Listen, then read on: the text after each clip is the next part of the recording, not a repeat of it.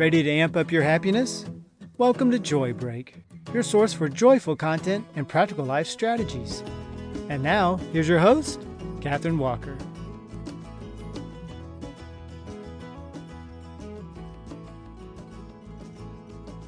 I'm watching the Netflix series Bridgerton. It's a dip into the genteel world of matchmaking in the early 19th century. In modern times, we can try to conjure up a little of this old world charm. You see, January is the start of cotillion season. I was on the cotillion board for over 10 years.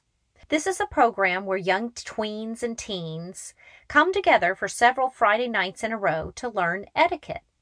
They practice table manners, learn how to introduce themselves, how to ask for a dance, and even the steps to a waltz. Sometimes it takes. Sometimes it doesn't. My oldest daughter, Haley, was asked to dance by a boy at Cotillion. And when he came over, he put out his hand and he said, Let's roll. Having good manners shouldn't be a lost art form. Maybe we could all add being a little more polite to our New Year's resolutions. The world is starved for people to just be nice to each other. Maybe a good polishing of our behavior is a perfect 2021 goal for us all. One of the most common offenses is the lack of RSVPing. RSVP is a French stand in for Respondez s'il vous plaît, which means respond if you please. Hashtag RSVPP. I've added the extra P to make it pretty please. By the way, RSVP means to respond yes or no. It is not only for declines. Someone has invited you. Please, pretty please, say yes, you will attend, or no, you will not. Okay, time for a joy break. This one is titled Plus One. My daughter Kennedy moved into her new apartment at college and saw that lots of people were still logged into their Netflix, Hulu, and Disney Plus accounts on the apartment TV. She borrowed someone's name Jake and actually added a new profile on his Disney Plus account, but made the profile name Thanks, Jake. It lasted all semester, at least long enough to watch Mandalorian. At least she was appreciative. Okay, break's over. Basic etiquette is really just thinking about others, letting those in the elevator exit first before you enter. A few well placed words go a long way. Saying excuse me when passing someone, sorry when that's needed, please when asking for something, thank you when receiving something.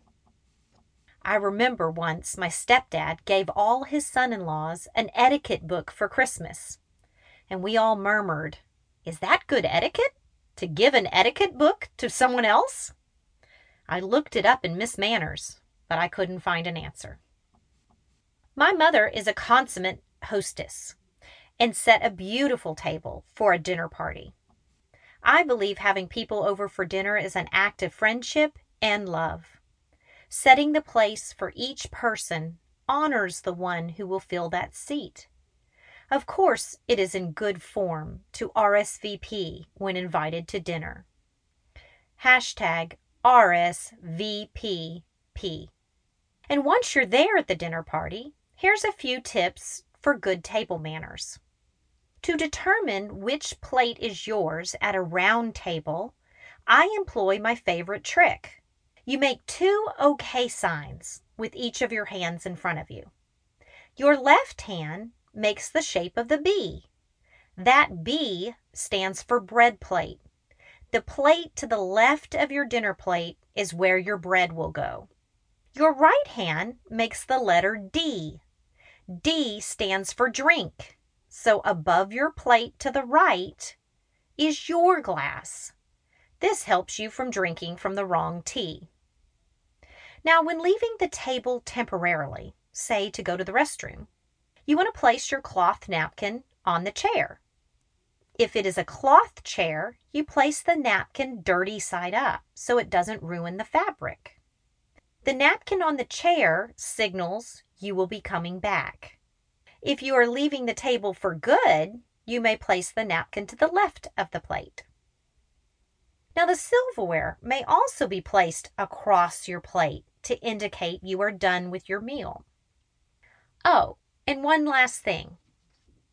Consider the salt and pepper shakers as married. They go together whenever they are asked for around the table, even if someone only asks for the salt or only asks for the pepper. You still pass both. I hope you find these tips helpful at your next dinner outing. We can boost our joy when we are respectful and courteous to others. When we put our best manners on display, life gets easier for everyone that crosses our path. And maybe 2021, we need to make things a little easier for each other, don't you think? My challenge for you is to make this the year you will RSVP accordingly each and every time. When you are invited, please tell whoever invited you where you stand. Yes, you'll come? No, you can't make it. And of course, add a thank you for being included and thought of. Hashtag RSVPP. Things that take very little effort. A thank you, a please, an RSVP can make others feel appreciated and important. Even Jake's Disney Plus account deserves some gratitude.